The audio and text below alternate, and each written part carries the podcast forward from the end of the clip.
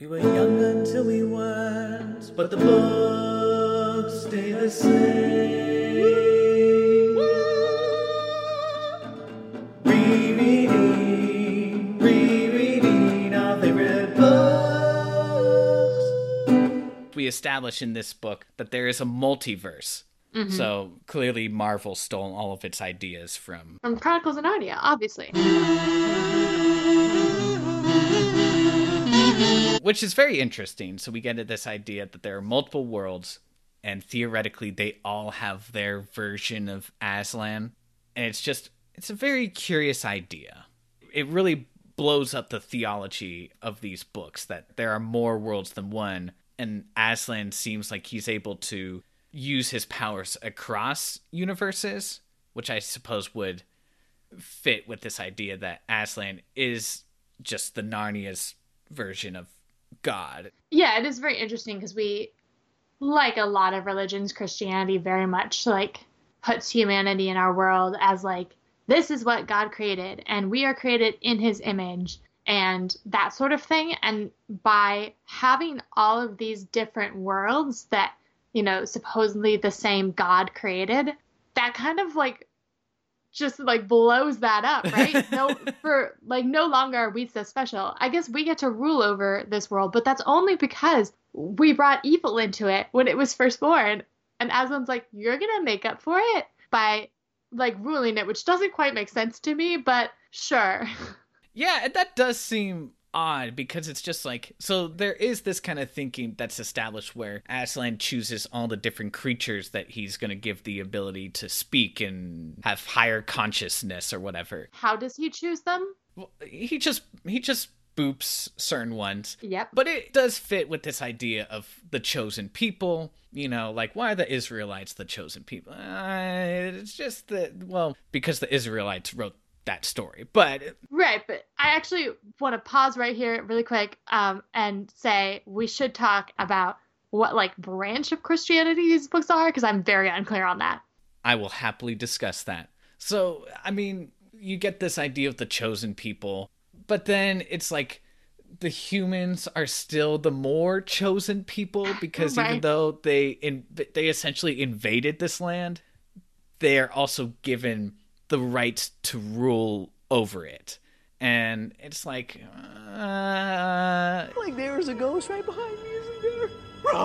You know, you were talking last time about the imperialist kind of vibes going on in the background. Like, I think they definitely get a lot more ramped up here.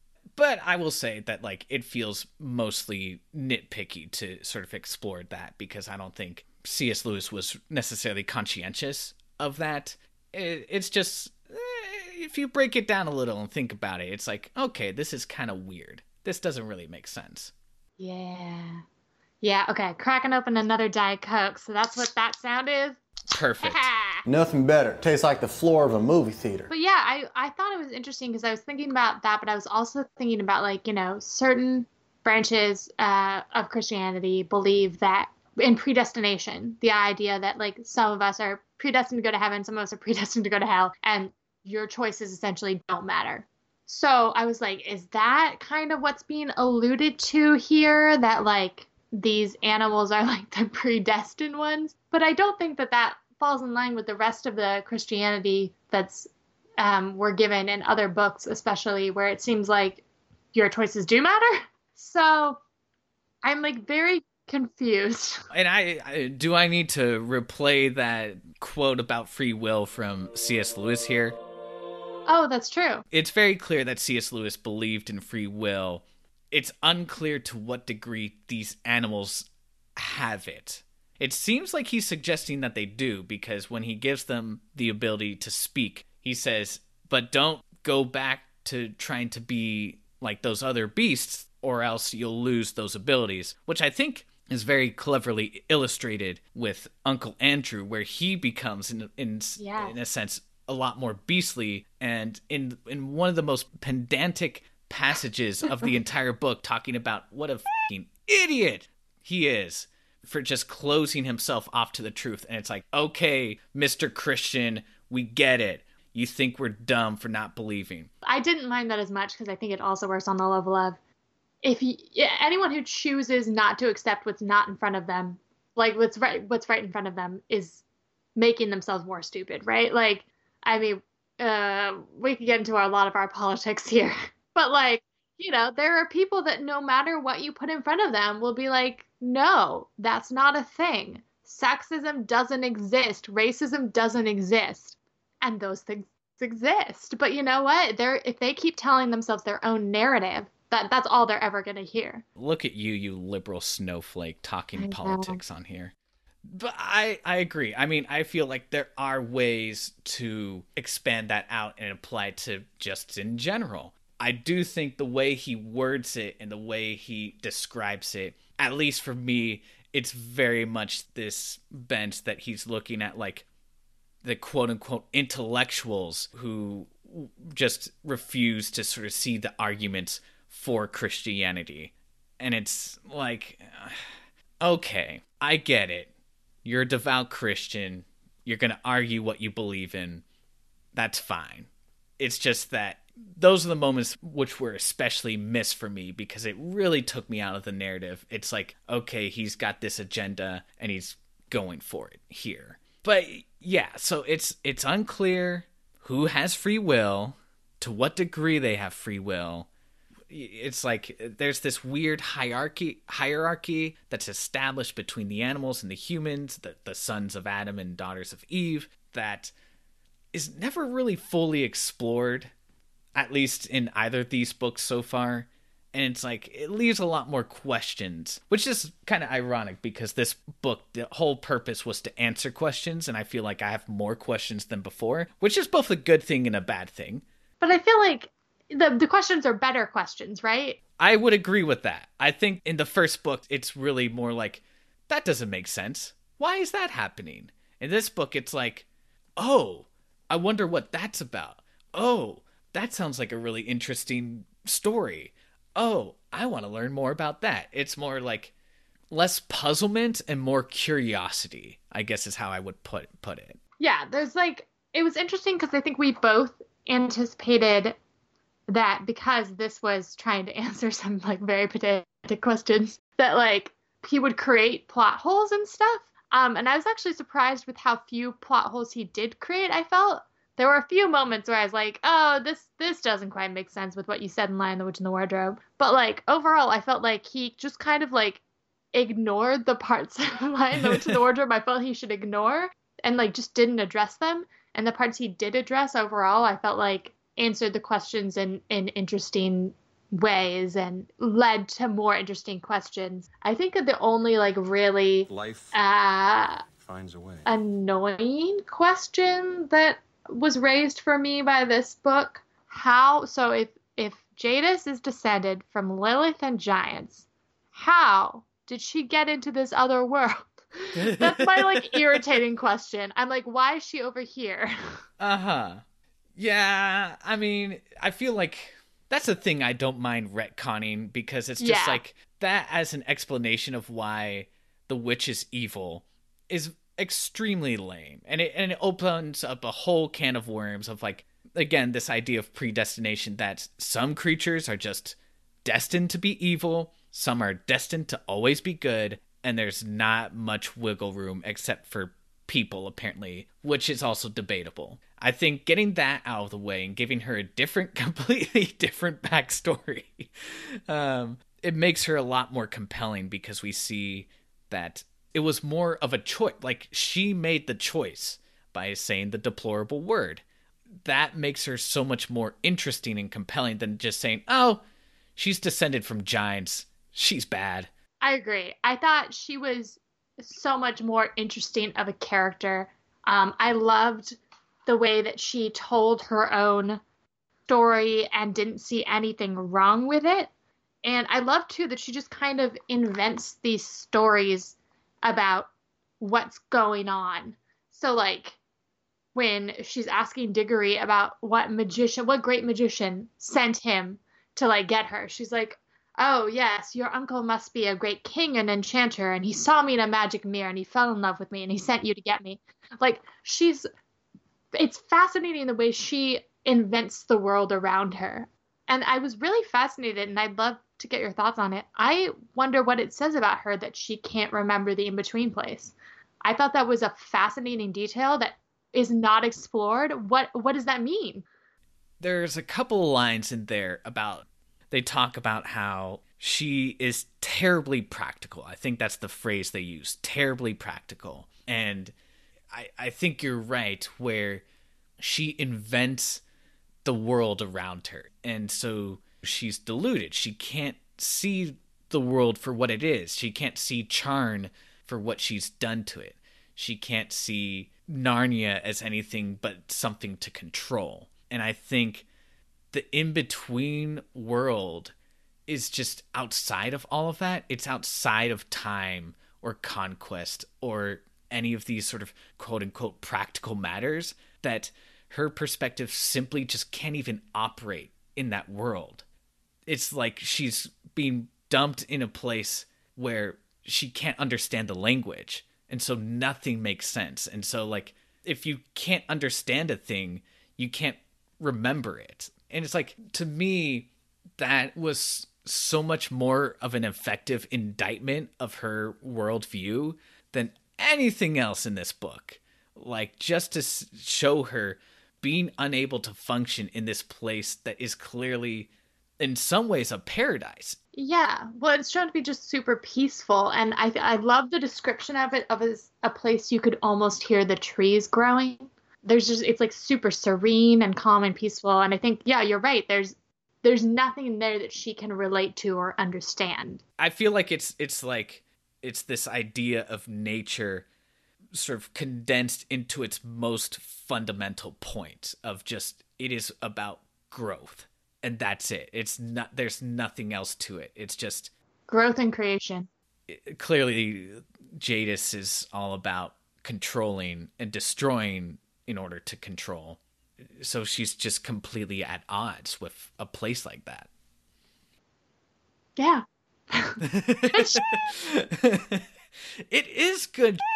The first half of this book, it's so much fun and it's so compelling. Even the bits that are weird and problematic, but there's something interesting. You know, like I, I alluded earlier, how the all the sort of biggest examples of temptation are done by women in this story. And it's like, okay, that's problematic. But it is interesting to see the form that the temptation takes in each of these instances, because it's driving at curiosity. Yes, I loved that. Uh, I also wanted to bring up, just because we did talk about the little poetry in Lion, the Witch and the Wardrobe, I think the poetry gets better. Well, he he did have like five years to, to work yes. on these poems, so good job. He workshopped those really hard. Yes, so the poem on the pillar, which I think is my favorite of the two, says, "Make your choice, adventurous stranger, strike the bell and bide the danger, or wonder till it drives you mad what would have followed if you had." And I was like, what a, and I guess that's also very Pandora's box like, but like, what a fascinating idea that like, it's not even saying that like something's good's gonna happen. It's saying like, the bad thing is that you'll always wonder. You'll be driven mad by wondering. And I was like, you know what? If I was in Diggory's shoes, I'm not so sure that I wouldn't also, like, hit the bell, because I'm a very curious person, and I think it would bother me. There are, like, things to this day that I didn't do that bother me, because I'm like, what if I had done that? I gotta know, gotta know, gotta know. Nine and nine make fourteen, four and four make nine. The clock is striking thirteen. I think I lost my mind. Who knows? Getting aggravating. I mean, it really hits me in that gamer mentality of like, if there's a quest line you can explore, it doesn't matter if you have to choose the worst option to make it happen. You're going to make it happen because you want to see that storyline play out. Well, I think it's it's just like a longing for knowledge, which I think is an interesting revision of Eden and, you know, the tree of knowledge. It's like, yeah, it's even more than the the gamer mentality. I think it's just like the human urge to know is so strong, and it makes sense that, yeah, that's the temptation he gives into. is the urge to know. And yeah, I, I really, really love that scene. And like another thing this book does that's really, it's really good is that it sets up these parallels in the characters themselves. So like, you know, sometimes it does it explicitly, but also implicitly it compares Diggory to Uncle Andrew. And we sort of see where curiosity taken to its fullest extent will take you, which is not a good place. Apparently you turn into a creepy uncle that tricks kids into playing with your magical rings. Oh God. But it's very effective in sort of painting this potential arc for Diggory, where if he continues down this path of just pursuing his curiosity at the cost of everything else, he's not going to end up in a good place. And we see there are consequences. There is that moment where when he rings the bell, he actually physically hurts Polly in the act of stopping her from going away. And as you alluded to before, Diggory will say something really condescending and sexist, and Polly will call him out. And we sort of see those flashpoints where he starts to sound like Uncle Andrew. These are the stakes of pursuing knowledge. These are the stakes of pursuing ambition at the cost of everything else. And it's so well done. It is. And the other part that I think is, it's not only the ambition, but the idea of exceptionalism.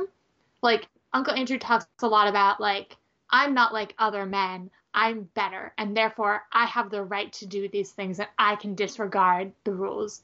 And Jadis does this too.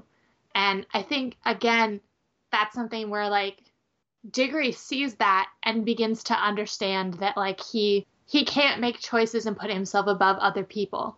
It's both of those things together, both of those lessons together, that help him turn down the witch in the end. I just, I really, I really did love that we got strong messages this time, but they also, you know, sometimes in, like, kids' books, it can feel like you're getting hit over the head with a message. And I, I didn't feel that way with this. I felt like they were clear enough that, like, I immediately picked up on them and understood them, but I didn't feel condescended to or, like, spoon-fed. I'll I'll quibble with that because, as as I've talked about before, I feel like there are moments where C S. Lewis can't help himself but preach his values a little bit. And it's like, we get it. You had a shitty experience in school. We yes. get it. You think atheists are dumb. I will say the one moment I did think that, and it's the, I don't kind of want to say it because I think it's a good moment, but it's also the moment where I was like, this is so explicitly talking about something, is in the end, very end, where they're talking with Aslan about Charn, and he says that they should take Charn as a warning. And the kids are like, we're not as bad as them, right? And he's like, not yet, but you are growing more like it. It is not certain that some wicked one of your race will not find out a secret as evil as the deplorable word and use it to destroy all living things. And soon, very soon, before you are an old man and an old woman, great nations in your world will be ruled by tyrants who care no more for joy and justice and mercy than Empress Jadis. Let your world beware. And I was like, okay, I can tell very much that you're talking about the atomic bomb and World War Two. And that's very, very clear to me. A little too clear. I was like, I believe in this message, and I do think it's a powerful message, but it's also so, so obvious that I was like, oh, I get it. You're writing from the future, so you know these things. Yeah. I agree that that's pedantic, to say the least. But I will, I will say, because there's there's certain things that you can be pedantic about that I think are a lot more effective. When you're talking about religion, that's when you start losing me. But when you're talking about global threats, that, I mean, like, I, I think an issue for us is that we're just so far removed from that experience of World War Two and experiencing, like, the fallout literally and metaphorically. Right. And, like, what that means for the world to, like, know that there was this event that brought the world to the brink and that terrible, terrible human suffering happened. I I, th- I think it was effective to ground this story in our own world and sort of tie it to these events. It might not be like n- narratively satisfying, but I think it's hard to argue against the efficacy of making that argument in the first place, because it is an argument that needs to be made. And I I feel especially kind of right now, it's a little relevant to be making. Yeah. I guess it's like I have no problem with the message. I think it's a personal... Uh, like there's a ghost right behind me, isn't there? An issue of mine, pet peeve of mine, is like when... So, for instance, in the uh, Witcher book I just read, at one point, Dandelion is like, I think someday people will make weapons where they can kill each other without seeing each other, and then that will end all war. And I was like, see, now you're just being a smart ass, because I know you as an author like are from my world. And, you know, so I, I think I personally get a little bit irritated when it's a little bit too like wink, wink, nudge, nudge. I know the future and these characters don't. I will say, like, I think this handling of it was a lot better than in The Witcher, because it is used to, you're right, say, uh, tie the destruction of a world in with some horrific events that happened in our world, and to warn us about letting that happen in the future. So I do think it is stronger and important.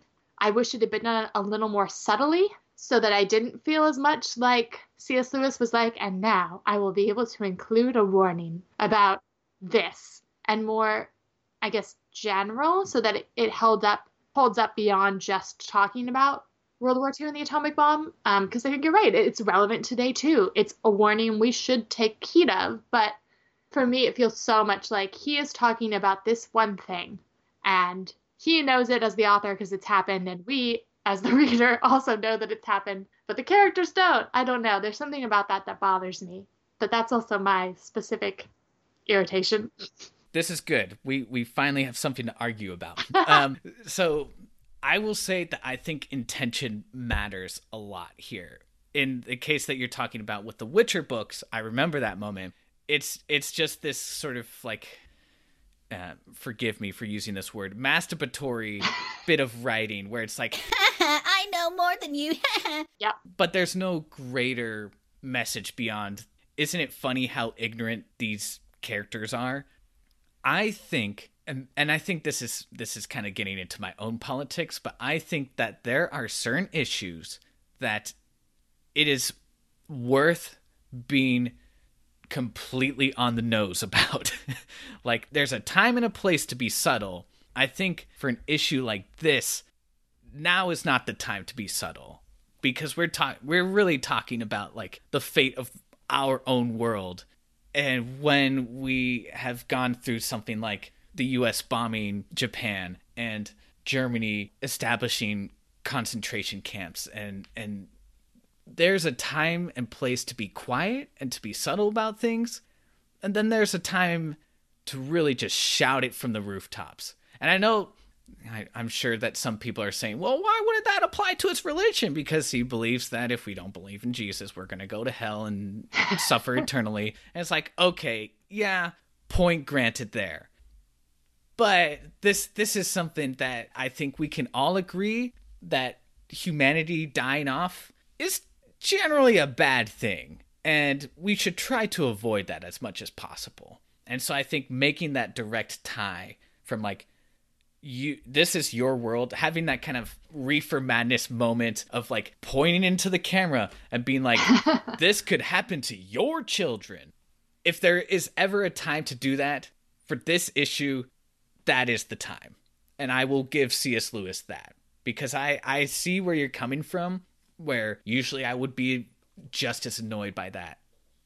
But when we're talking nuclear holocaust here, okay, I'll, I'll hear you out. Yeah, I guess my issue is is not so much that it's on the nose about, I guess, for, I wish it was more general in that, like, I wish we couldn't so easily dismiss it as being about World War Two and the atomic bomb. Mm. I wish that I could read it now and be like, oh, maybe he's talking about what's happening right now. But, like, the way I read it, because, like, Aslan specifically says, not too far in the future, like, I'm like, ah, yes, World War Two is coming up, and that's what he's referencing. And I wish that I could read it to be worried about things now, and that it doesn't feel like something that's already happened and therefore the warning is past. Do you know what I mean?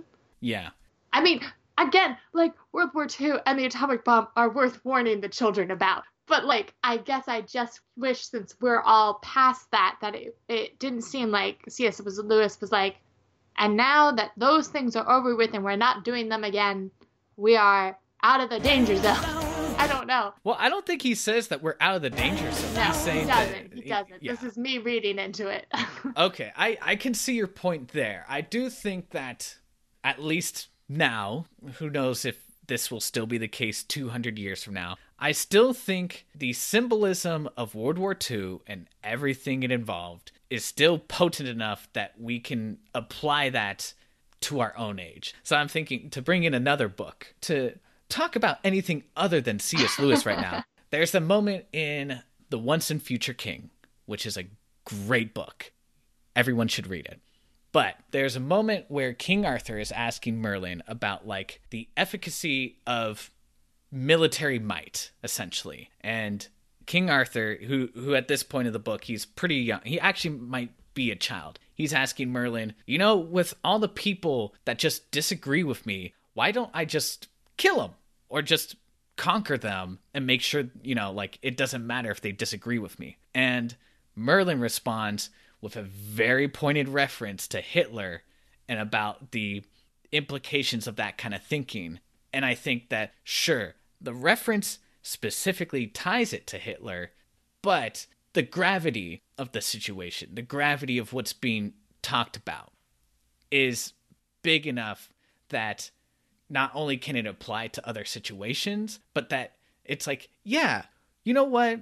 Even if World War Two, all of that happened in the past, we should kind of still be talking about that because really it's not that recent. There are still people alive who lived through that.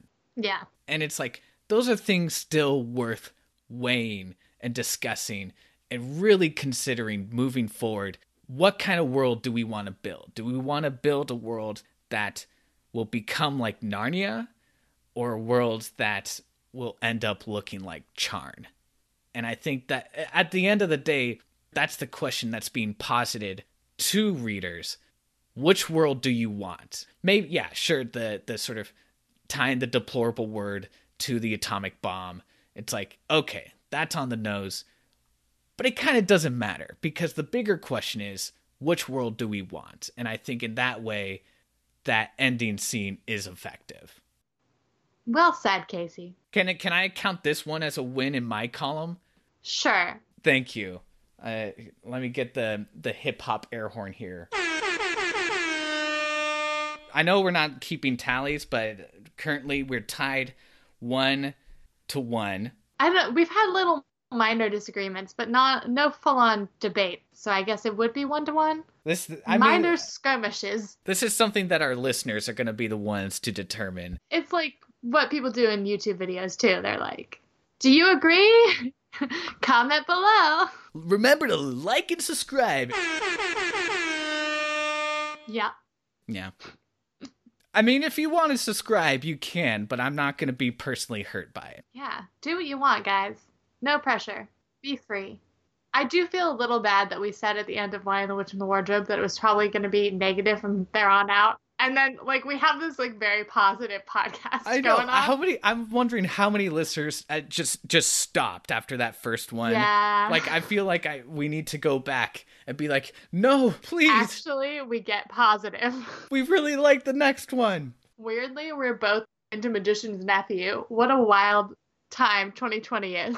See, that's how you know the world isn't right, when we start agreeing. Anyway. That was a full digression, but um, I think we needed to like shift to a new topic anyways, because I think we were about done. Yes. Well, I mean, I guess, are there any other questions? Because I do have a couple of questions, but do you do you have any other larger questions or issues you would like to talk about? Um, let's see. I have a whole bunch of like really... annoying questions, probably.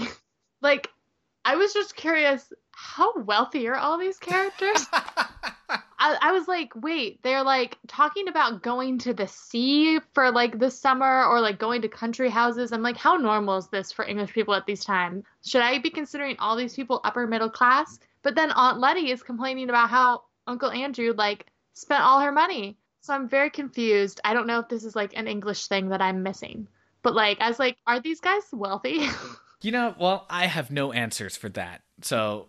Actually, yep. we it's a, it's kind of in bad taste, but there's that scene at the end where it's wrapping things up, and it says where everything works out because the mom eats the apple, she is cured.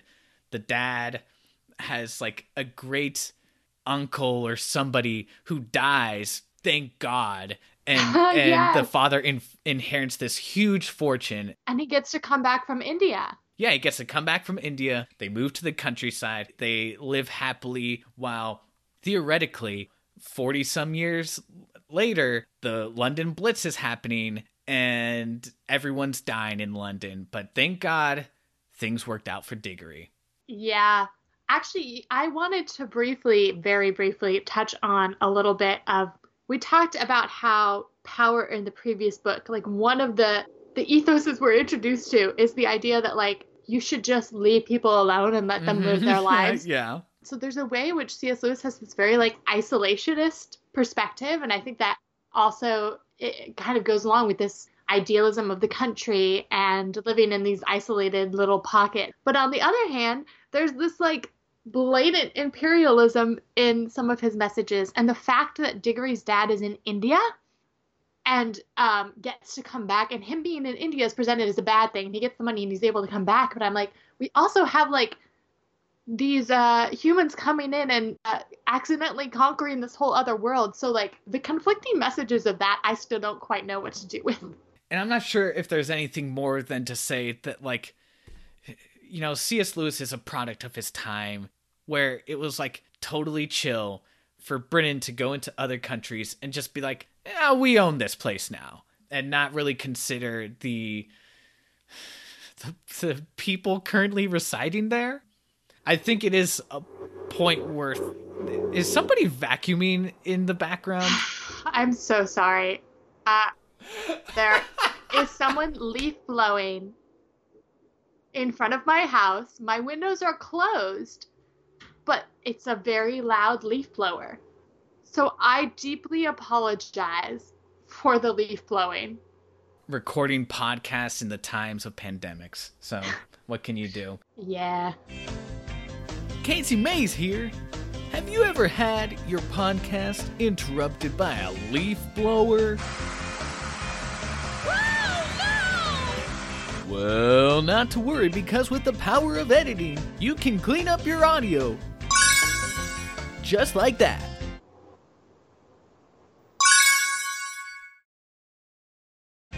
Wowie zowie, good as new.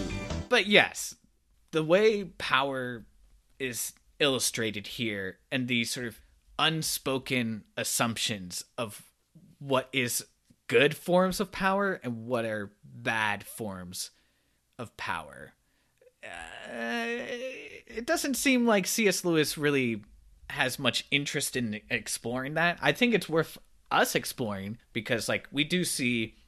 this idea of power very clearly illustrated with Jadis, who literally destroys her own world just to ensure that she can be the one who rules. That does seem like a classic callback, like better to rule in hell than to serve in heaven kind of idea. Yeah.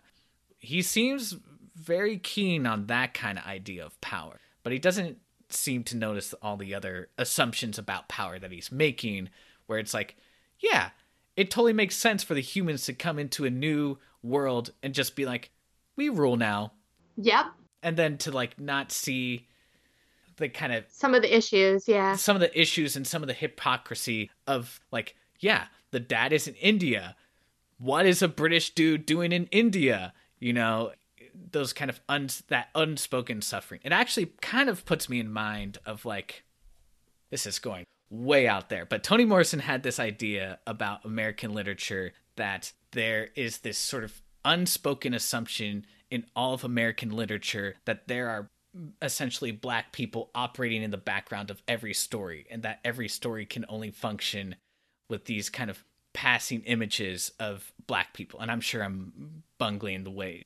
She is a lot more articulate than I ever will be. But and she she specifically points to this moment in The Great Gatsby where all the white characters are driving into the city, and then they see uh, another car passing them that's full of black people. And that's the only mention of black people in the story. But there's this underlying assumption that this world that the people in The Great Gatsby enjoy, they can only relish in that world on the backs of the labor of people of color. That idea applies here as well, where we see this world of London and Britain and eventually the countryside where it only functions on the exploitation of other countries and other people.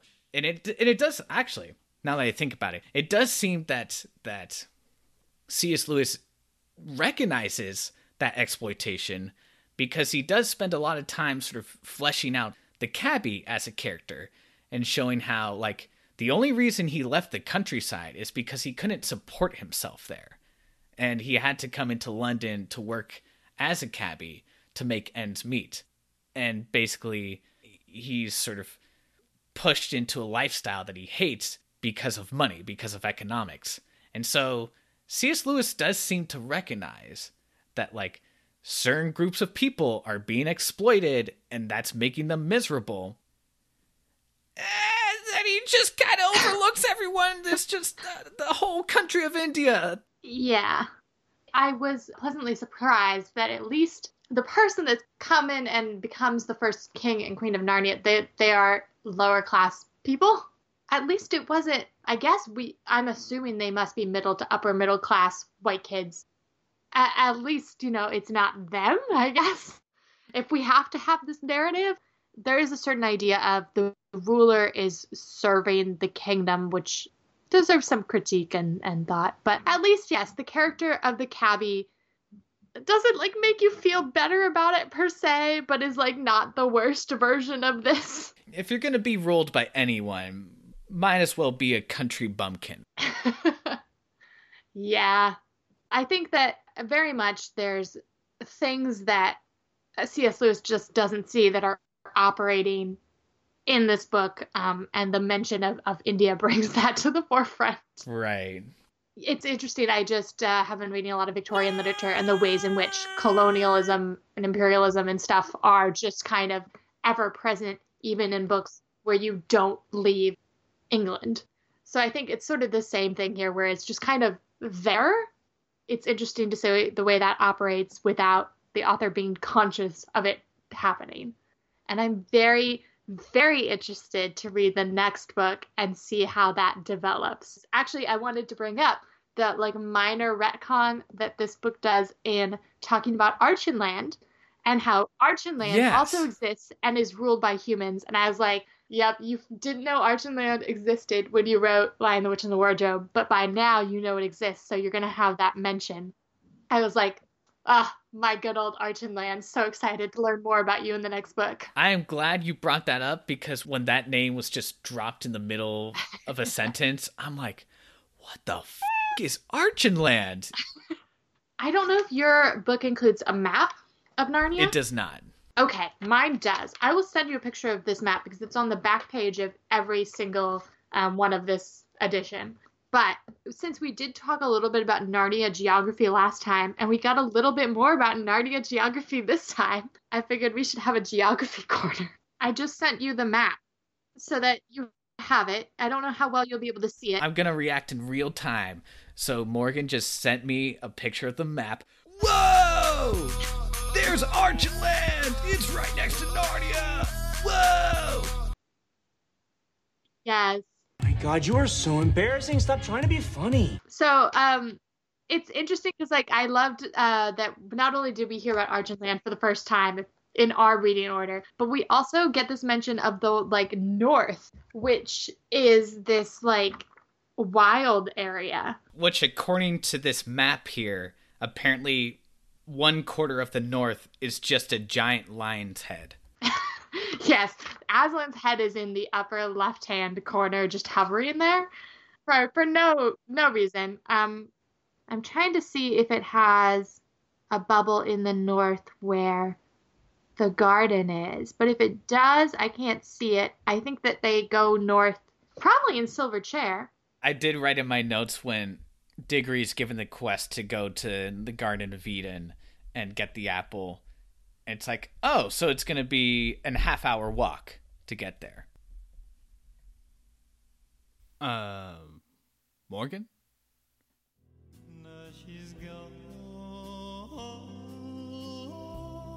Yeah. And then they have to like, oh, sorry, I'm wrong. They didn't go north. They went to the Western Wild. I'm so sorry. That is my bad. That and the Western Wild is barely on our maps. But yes, yes, they actually have to like sleep in between. I know, isn't that They're amazing? They're traversing space. Yeah, they can't just stop at a beaver's house and have dinner for like five hours and then keep walking and make it in one day. I'm just like continually baffled by the geography of Narnia. Um, like, okay, so there's this Western Wild where like there is just this hill where on top of it is the garden, and I assume. This is the Garden of Eden? Like, is it actually the Garden of Eden? Was it transplanted? Why is the garden there? Was it there before he made the rest of everything? Like, or did he just choose to make the garden out in the Western Wild? What? How? Why?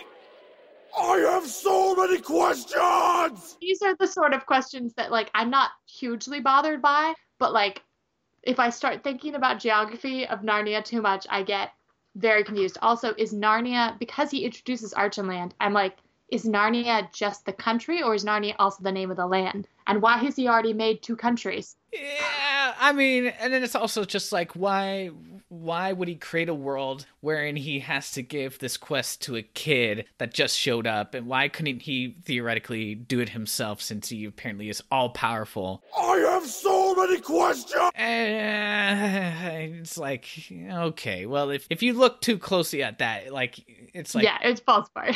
Everything falls apart. I think it, he does a decent job of making you not look too closely at it, except for, like, when he mentions Archenland. I think that that, he wanted to explain where Archenland came from, and I think that's one of the things he tries to fix that I'm like, ah, eh. Yeah, again, I, I mean, let's give the dude credit. Like, yeah. Magician's Nephew, like any other prequel, Rogue One, uh, it could have been a disaster. And the fact that he avoided so many of the common pitfalls of prequels, and in the cases where he, maybe he should have thought better, the fact that he didn't do it as badly as he could have, it's like, that's a huge credit to him. Like, the fact that I liked this book at all. I know, I'm astounded. Well, and you would have gone on record saying you remember distinctly not liking the Narnia creation story. So actually, that is a good thing that you brought it up, because you still don't like the creation story. I still story don't part. like it because, and this is the way I see it. So I love the world of Charn. I love the in-between place. I, they, they're new and fascinating to me. And then we get into the Bible, and it's like, okay, I'm very familiar with this story. I went to church as a kid. I heard this story over and over and over. So I'm very familiar with it. And I'm like, okay, there's the moment where there's the world, but everything's dark because there's no light. And then he says, let there be light, blah, blah, blah.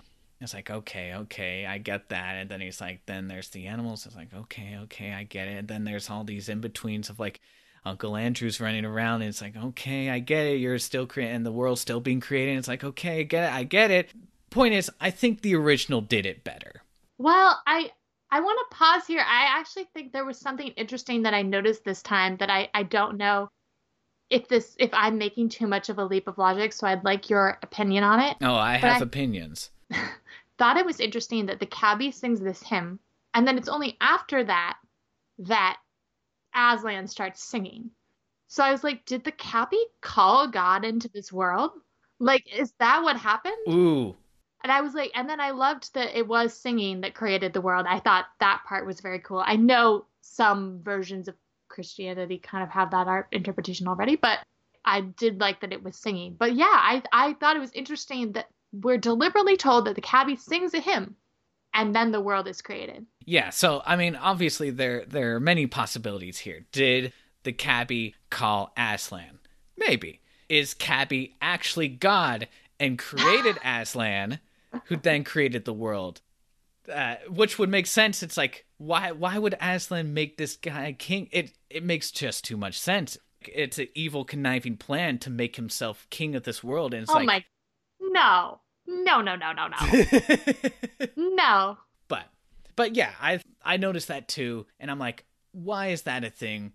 To me, it seems like one. It's it's like because it's like a country hymn, and it's like, okay, there's the one aspect of like it's inserting Christianity into this moment to really make that connection explicit, which is like, okay, that's dumb. It's pretty explicit already. But you can also tie it to the country aspect of like, he sings this hymn praising the countryside or whatever. And then we see, after that moment, we see the most amazing, perfect countryside just appear out of nowhere. I don't I don't think that moment's really interesting to to me personally. And like the whole creation myth isn't that interesting because I've seen it before. I've read it before. This version is just longer. And it's like, I mean, I've I've made a couple references to this. So in A New Hope, in Star Wars, A New Hope, there's a line where somebody explains this flaw in the design of the Death Star, and it's just one throwaway line to explain the situation, and that's all we needed.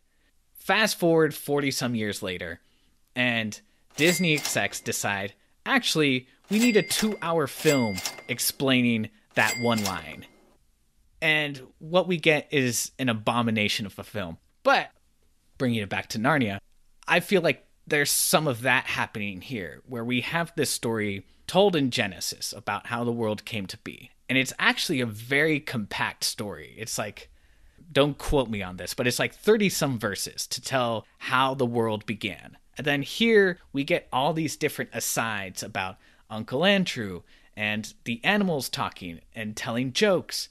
And the point is, it just dragged for me. I think that the comic moments in this book are probably my least favorite parts of it. Both like the comic moments of uh, Jadis in our world, and then the comic moments with Uncle Andrew in Narnia. I think both of all of those moments, I feel like, while they're like kind of charming and amusing on their own, like the serious moments, once again, I think Lion, the Witch and the Wardrobe was the same way. The serious, impactful moments were so much stronger than a lot of the other moments.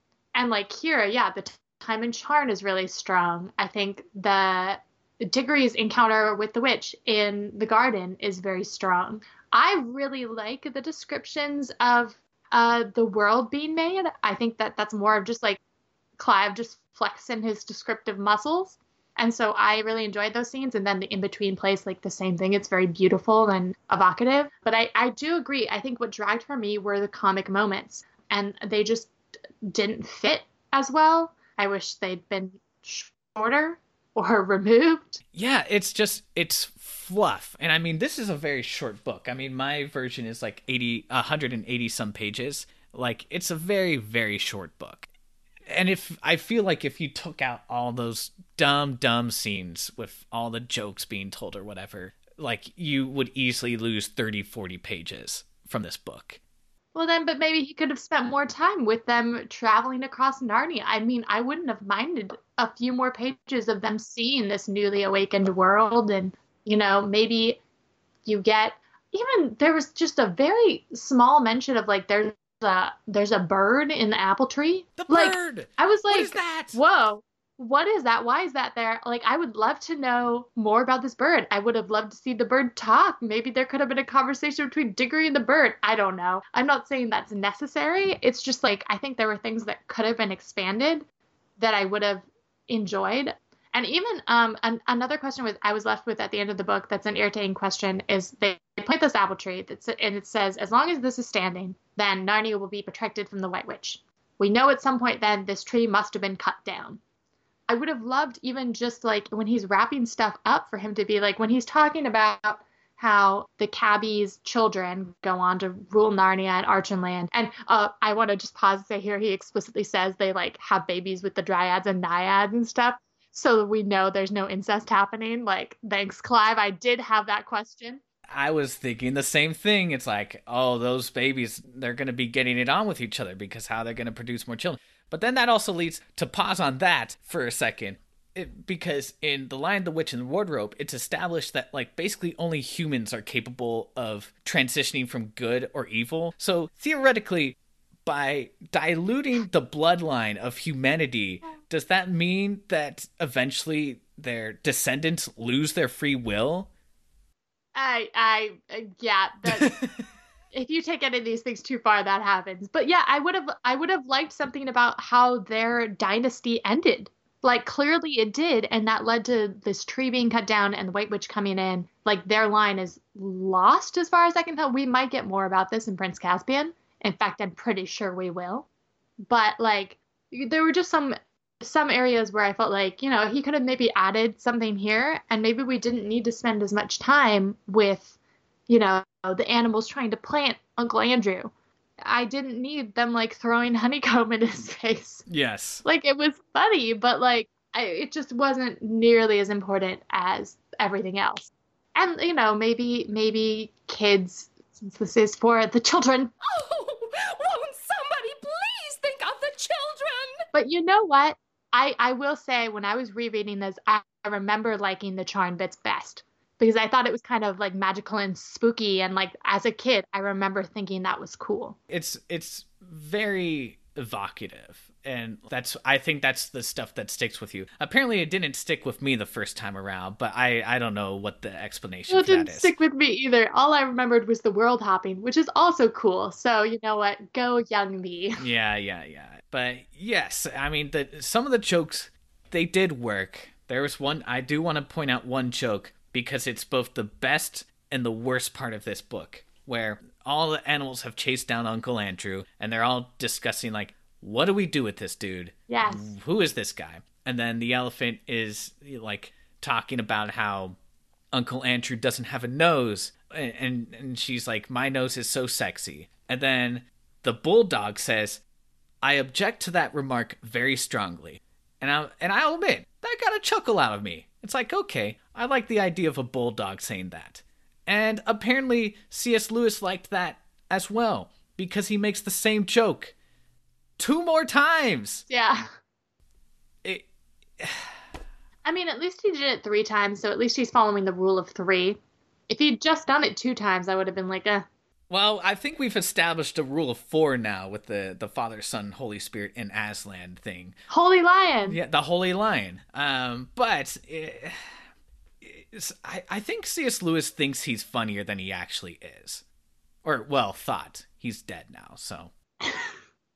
He has some funny moments, yeah. I think he's the most funny when he's not trying to be funny. Um, the whole thing with the jackdaw telling the first joke is, like, vaguely amusing, but like not funny.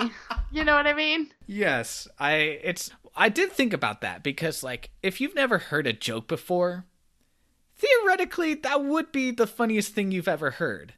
So maybe maybe yeah. it, it it it works, but it also really doesn't work.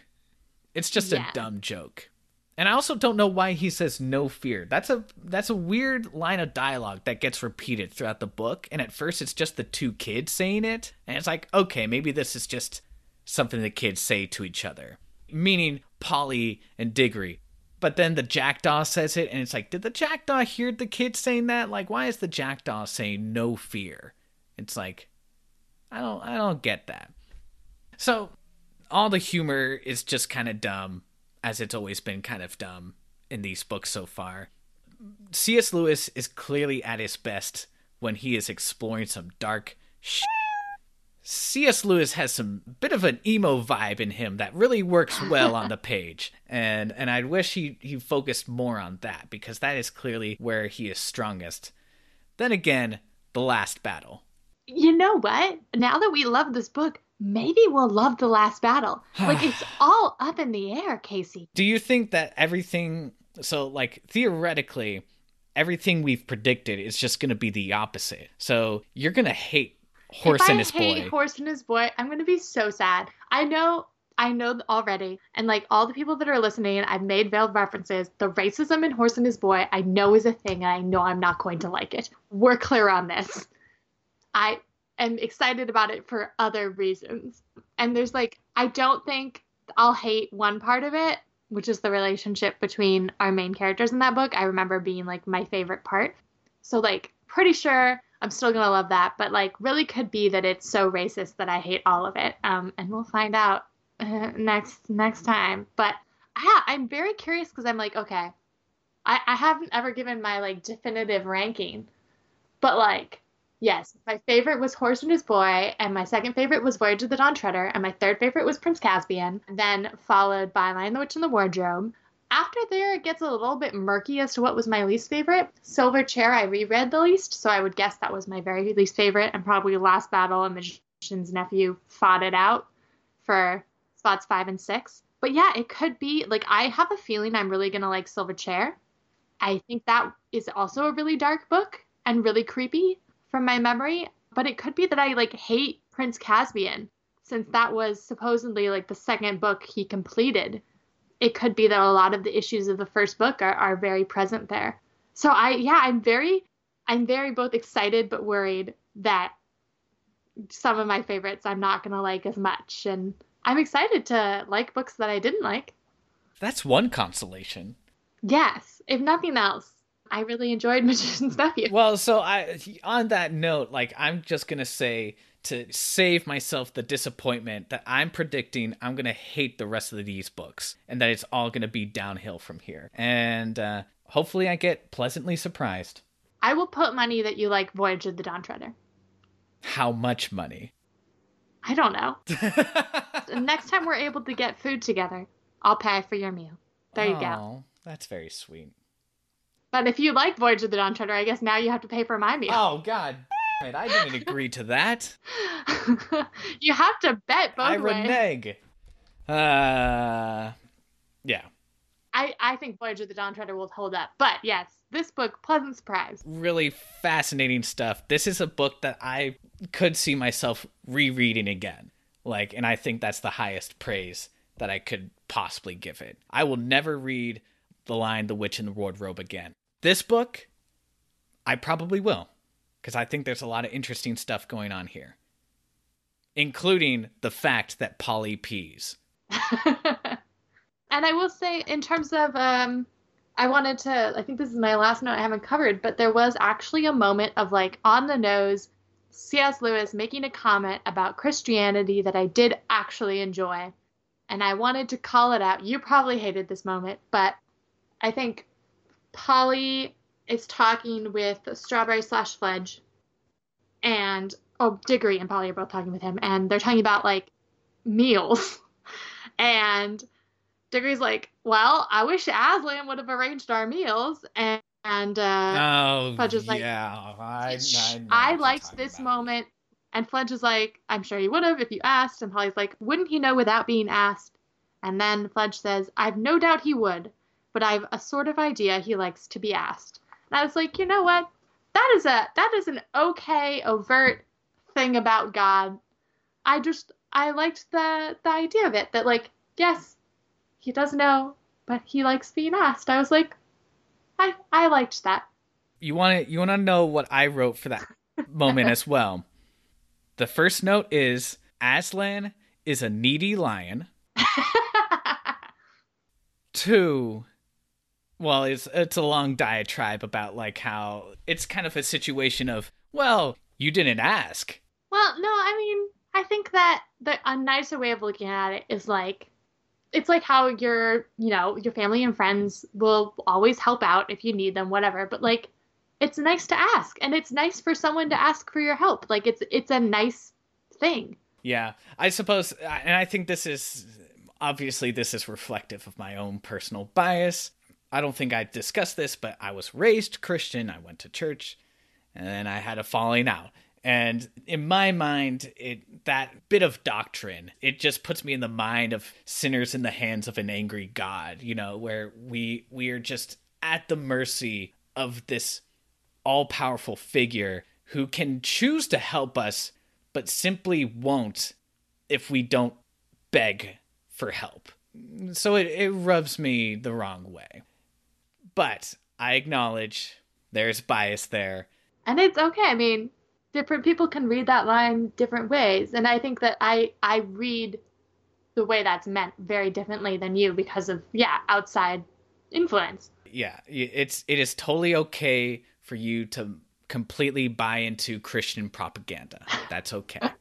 To be more positive about it, I think that C S. Lewis does a much better job of tying his values and his and his religion into this book in a way that illustrates it without always necessarily being pedantic. And it, it allows you to sort of explore the idea of Christianity in a bit of a more complex way, in a more fulfilling way than I think The Lion, the Witch, and the Wardrobe allowed, because that first book is extremely blunt in its in its Christian dogma. This one, it's more like, okay, here here's here's a sense of it. Let's think it through and apply it in this situation and sort of see how it plays out. S- clearly, C S. Lewis is a very smart man. And again, Screw Tape Letters, one of my favorite stories ever. I don't mind that he's a Christian. I just want him to be more willing to explore that. And I think he does in this book in, in, in a way that's a lot more fruitful the, than the last book. Ha! Fruitful. Yeah, but I think, I mean, uh, we talked a little bit last time about how there there was no way to interpret anything differently in Lion, the Witch, and the Wardrobe, because it's such a, like, yeah, not exact one-to-one, but like very one-to-one. And there's certainly some pretty one-to-one moments in this book. But even like with the garden, I was thinking about in Greek mythology, the garden of apples um, that a name I'm forgetting that Hercules has to go into and take an apple from.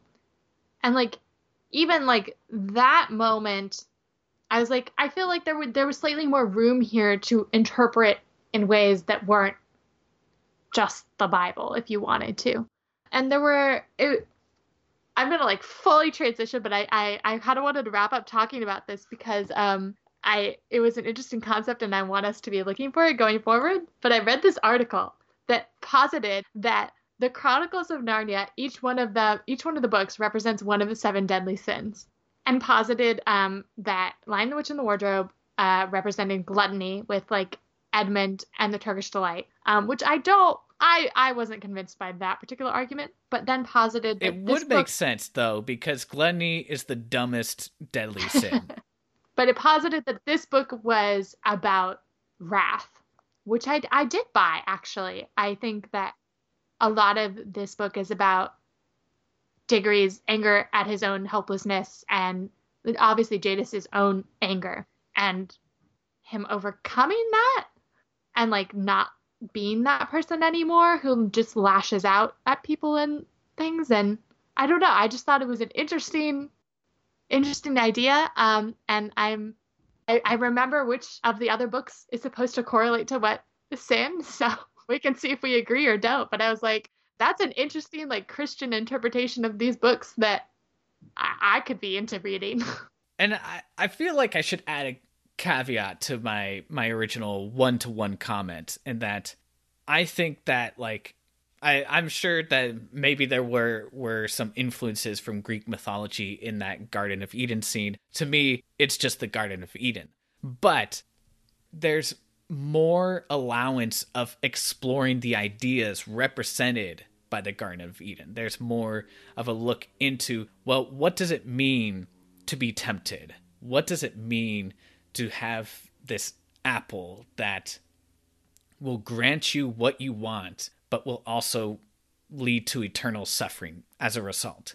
And so it takes the original concept that's illustrated in the Bible and blows it up. It elevates it and does more with it than just saying, well, Aslan equals Jesus, ergo he comes back to life. There's not much else happening there. You don't, you don't really get a deeper appreciation for either Aslan or Jesus as a result of that moment. Here, at least for me, I have a much deeper appreciation for what it means to be tempted. I have a much deeper appreciation for the Garden of Eden story, to to have it played out with the witch playing as the serpent here. So it's not so much that having a direct allegory is bad. It's a matter of what you do with that allegory. And in this case, he actually does something with the allegory beyond just being like, Jesus. Yeah. Yes. That's, I guess that's that. Yes. Whoa. I'll just close by saying, um, I'm going to read the other piece of poetry that we haven't covered. So I want to make sure that in any episode that's covering a book that has poetry in it, we read every single piece of poetry. So here is what is written on the golden gates. Come in by the gold gates, or not at all. Take of my fruit for others, or forbear. For those who steal, or those who climb my wall, shall find their heart's desire and find despair. Snaps. Indeed. The first time where he's varied the rhyming structure, so it's not A A B B, but A B A B. Oh, this is a wow. development. Wow. But yeah, I'm very happy that we read this in the place we did and that we read it at all. And I'm so happy that uh, we we both have new differing like opinions from our previous selves. It's it's truly an accomplishment of this podcast and the whole point, really. Yes. I'm glad it worked out. Me too. Very excited to read Horse and His Boy. Gonna, you might potentially see me crying on this podcast uh. next time. If it's not good, I'll cry. But I think it's going to be good. I'm very excited. I literally have no memories of this book. I guess there's a horse and a boy in it. That's all I know. I guess I'm excited for it, too. Yeah. I I really hope it holds up, but we'll see. We'll see. This whole podcast is built to disappoint, so just join me, Morgan. Expect disappointment. No. And be no. pleasantly surprised. I still think the mom should have died. I'm going to leave off on that note. See ya next time with either me crying or me being really pumped. Hasta la vista.